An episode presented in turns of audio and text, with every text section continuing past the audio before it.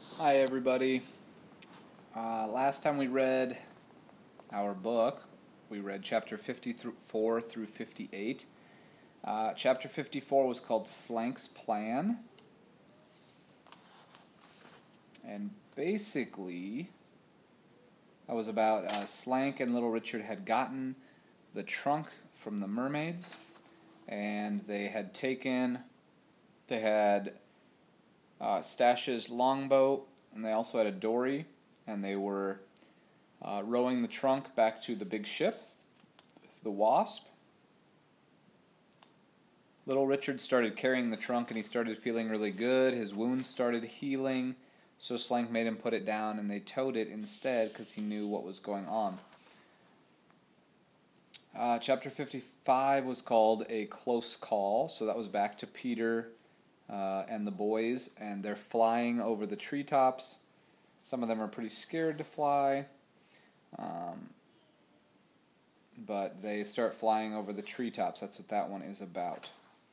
Chapter 56 is called Capsized. It's back to Slank and Little Richard. The mermaids catch up to them and they capsize their boat and basically take the trunk back to their hideout where they were. Chapter 57 was called An Old Friend. Uh, back to Peter and the others, the boys and Alf. Um, they get over the treetops and they land on the beach. And Peter, uh, the, the boys are asking a lot of questions. And Peter is trying to answer it, but at that moment, Am, the porpoise, shows up. So they're going to talk to him. Chapter 58 is called Crossroads. That was about that was the last chapter we read. It was about Blackstash and um, the pirates, and they decided to send out two scouts, both going different ways, and that's where we ended chapter 58. Chapter 59 is called Am's Message. So we're back to Peter and the boys and Molly, and we're going to see what Am has to tell them. Peter trotted down the beach toward Molly, who was now waist deep in the moonlit cove, squeaking and chittering as she waded toward the upthrust, grinning snout of Am. James, trotting alongside Peter, said, What is it? What's she doing? She's talking to the porpoise, said Peter. His name is Am. Fish can talk? said James. This one can, said Peter. What's it saying? said James, as they reached the water's edge. I don't know, said Peter. I don't speak porpoise. But Molly does. She'll tell us. They were now standing next to Molly, with Am several feet in front of them, listening politely. Molly, desperate for news from her father, forced herself to remember the mandatory opening formalities of porpoise talk. Greetings, she said. Greetings, said Am. Molly teeth green, said Molly. Yes, agreed Am. Molly teeth green. Molly happy see Am, she said.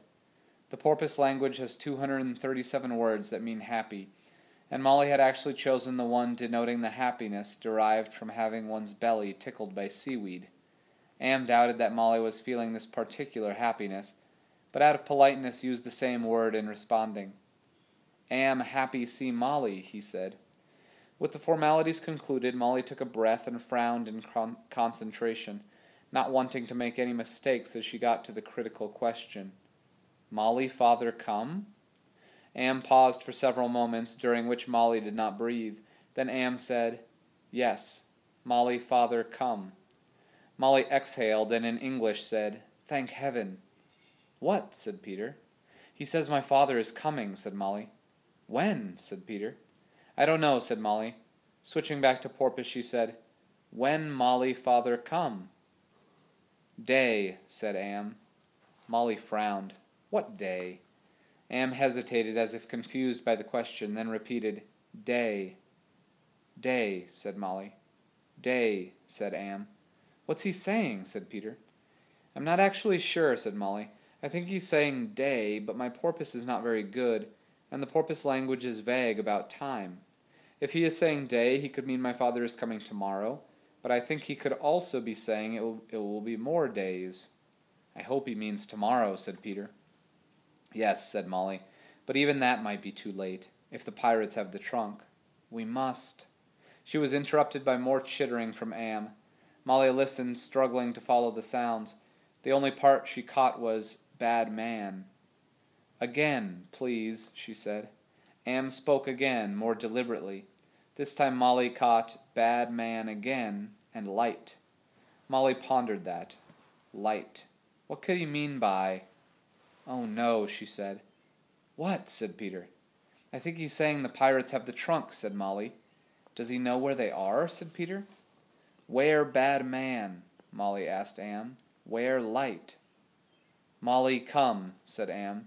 He darted a few yards to the left, toward the rocky, wave lashed point at the left end of the cove, then repeated, Molly, come. He wants us to follow, said Molly.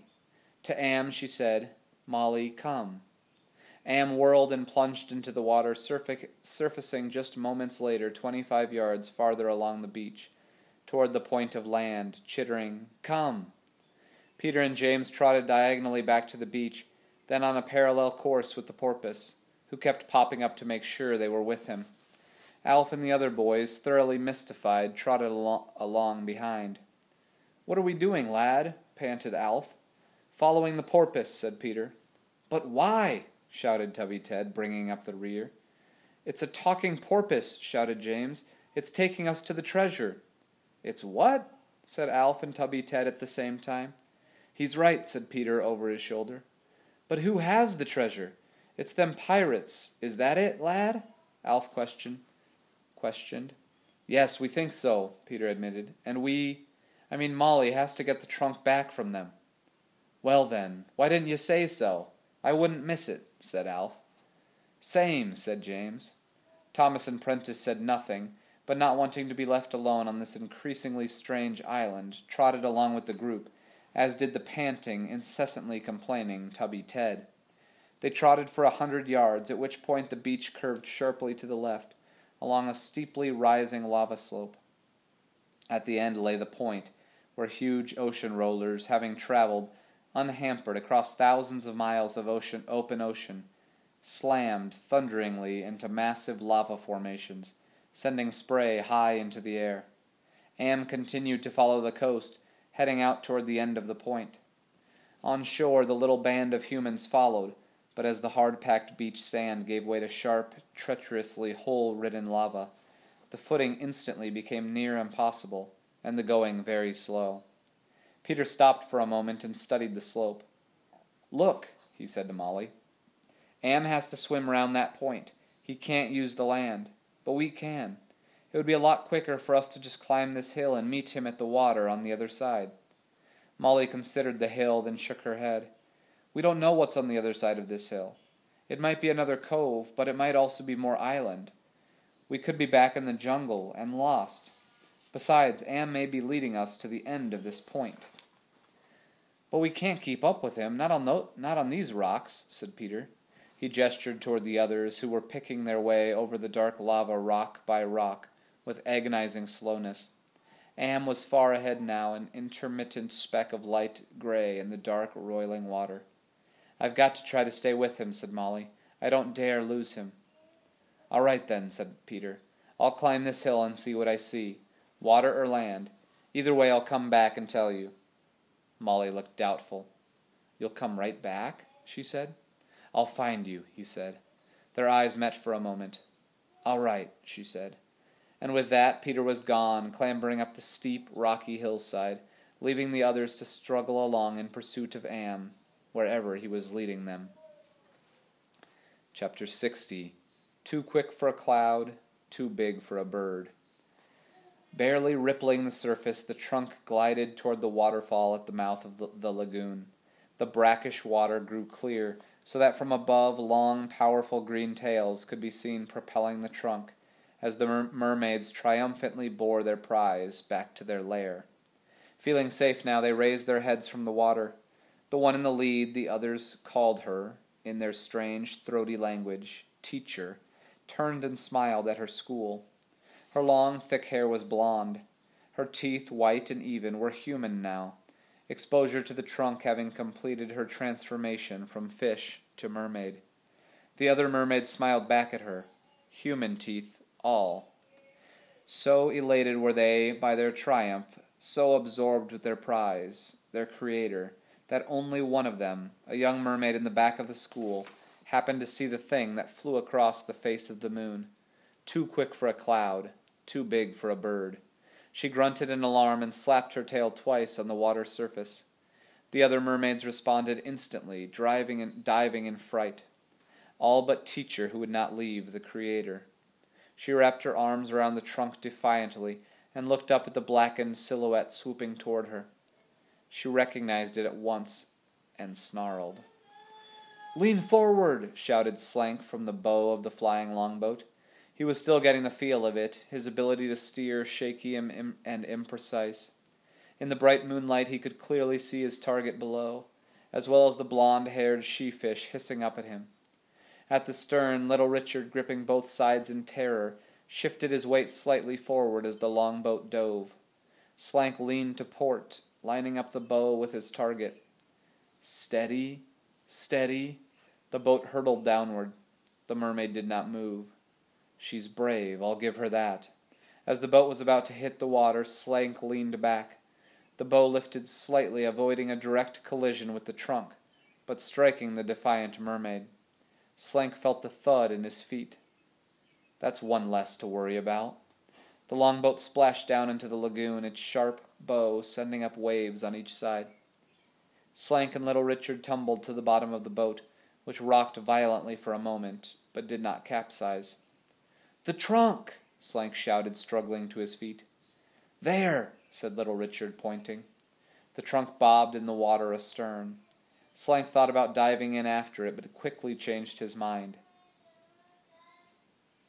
She-fish. There were a dozen or more of them, between the boat and the trunk, diving and surfacing frantically, apparently searching for something. It took Slank a moment, but then he understood. They're looking for the one I hit. Whirling, Slank lunged to the bow and looked into the water. There she is. Her body was wedged under the prow, floating motionless. Slank grabbed her by the arm and dragged her into the boat. Her face was covered with blood. She was breathing, but barely. Suddenly there was a wail from the water, and then more. The mermaids had caught sight of their wounded sister and were surrounding the boat, snarling. Throw her back! shouted little Richard. They'll capsize us again. No! shouted Slank, drawing his knife. She's our barter. He grabbed the unconscious mermaid and hauled her upright, holding the knife at her neck. The mermaids wailed and keened in horror. Listen, shouted Slank. I give her to you. He made a gesture of throwing her over the side. And you give me that. He pointed at the trunk. You understand? The mermaid showed no sign of comprehending. Instead, responding to some signal neither man heard or saw, the mermaids flashed their tails and disappeared, leaving only ripples. Five seconds passed. Ten. I don't like this, said little Richard. Get your whip, said Slank, dropping the unconscious mermaid at the bow. Little Richard uncoiled the bullwhip he kept wrapped around his waist. Here they come, he said. The two men crouched, watching the water. Suddenly the dark, shifting shapes shot up at them through the moonlit water. Here they come, Slank said. In a flash of tails, the mermaids slammed the boat, rocking it violently. Slank stabbed blindly down into the water. Little Richard's whip cracked once, twice, but he too was having trouble drawing a bead on the swiftly moving creatures. The boat rocked again. Again Slank stabbed at the water, this time driving several of the creatures back. But only for a moment. The mermaids came at them again, then again. Slank and little Richard lunged frantically back and forth in the boat, grunting, shouting, trying to keep them at bay trying to keep the wildly gyrating boat from going over. From time to time the knife cut or the whip connected, each time drawing a scream. The water around the longboat grew cloudy with blood, but the mermaids kept coming, coming, frothing the water around the unsteady longboat. There! Slank shouted, pointing, as the mermaids working together massed for an attack at the stern, their goal being to pull the transom under water with their weight.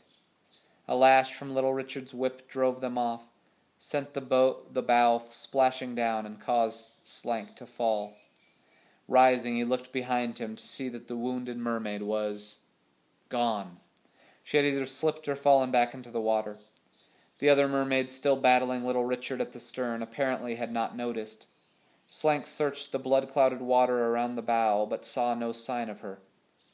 Meanwhile, as Slank peered into the water at the bow, and little Richard battled the mermaids at the stern, the trunk, momentarily forgotten by all of them, drifted farther and farther from the longboat into the night. Chapter 61 Crenshaw Returns. Black Stash held up a hand, silently stopping Smee and the others, and signaled them off the jungle path. Stash, too, stepped aside, concealing himself amid the enormous leaves of a plant. The sounds of someone running drew closer. A native?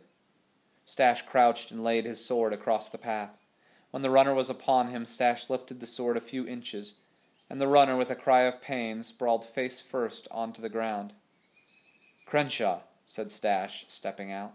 Cap'n, said Crenshaw, out of breath. He hurried painfully to his feet. Well, man, said Stash, what is it? Crenshaw attempted to answer. I seen. That lizard? said Smee, interrupting.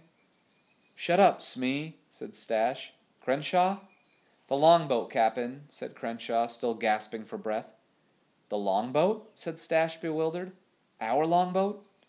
By his recollection, it should have been well down the island. Yes, sir, I seen it just now. Where? It was flying, Cap'n. It was what? Flying, Cap'n, up in the air, like a bird. But it weren't no bird. It was the longboat, sure as I'm standing here. The other pirates gathered around now, muttering about this strange and unlucky island, where things kept flying that were not supposed to fly. Belay that talk, said Stash. Crenshaw, where did you see this flying longboat? Up this path, where you sent me. It leads to a beach. A lagoon, sir. I'd just gotten there when I sees the longboat pass right in front of the moon, plain as anything, and there was men in it. More muttering from the crew. I said, belay it, said Stash. To Crenshaw he said, How many men? What men? Two, I reckon. One of 'em big as fright he was. Right across the moon they flied, fast as a bird they was. But it weren't no bird. It was a flying Yes, yes, a longboat, said Stash, eyeing Crenshaw curiously. And where exactly did this longboat go? Can't say for certain, Cap'n. There was trees and such in me way. It went from this ways to that, he said, indicating right to left. Went past the moon and headed down. Down? Yes, Cap'n, down. I reckon toward the water. What about the trunk? The treasure? Didn't see nothing of the sort. Just the flying longboat. She went past, and I turned high tail to run back to tell you. And then you tripped me up, and then you asked me what I seen, and then I. I know this part, you idiot. Yes, sir. Stash reviewed the situation. The trunk could not be far off, that was for certain. When things started flying that should not be flying, the trunk had to be near. But who were these two men, and what were they doing in this longboat? All right, men, said Stash. We double time down to this lagoon. Crenshaw, you lead the way, and show us where you seen this flying longboat. Move! Trotting with a pronounced limp, Crenshaw headed back down the path, followed by Stash, and somewhat more reluctantly, Smee and the others. In a few minutes the path widened. Patches of low fog shone in the moonlight, like tiny puffs of gray cotton. Crenshaw had left out mention of the swirling fog. Stash smelled the lagoon before he saw it like a fresh rainfall. From far to his left came the trickling sound of water, a stream and waterfall that fed the lagoon. Then, above the sounds of the water, he heard distinctly human sounds grunting, shouting, splashing, the crack of a whip, familiar sounds to a pirate, fighting. The path led to a small sand dune. Stash stopped his men short. By the sound of it, the fight was raging in the water just on the other side. No reason to join a fight until you know what side you're on. Another crack of the whip. Then a scream. A woman's scream. His men stopped, all eyes on Stash. Here's what we do, he whispered. Whoever's out there, we let them kill each other off. When they're done and the fighting stops, we'll take care of whoever's left. Get your weapons ready. He was thinking. Flying boats and fighting. The treasure's at the heart of this. Then, drawing his sword, Stash began to creep up the side of the dune. We will stop there for today. The next chapter is called Chapter 62 Peter's Decision.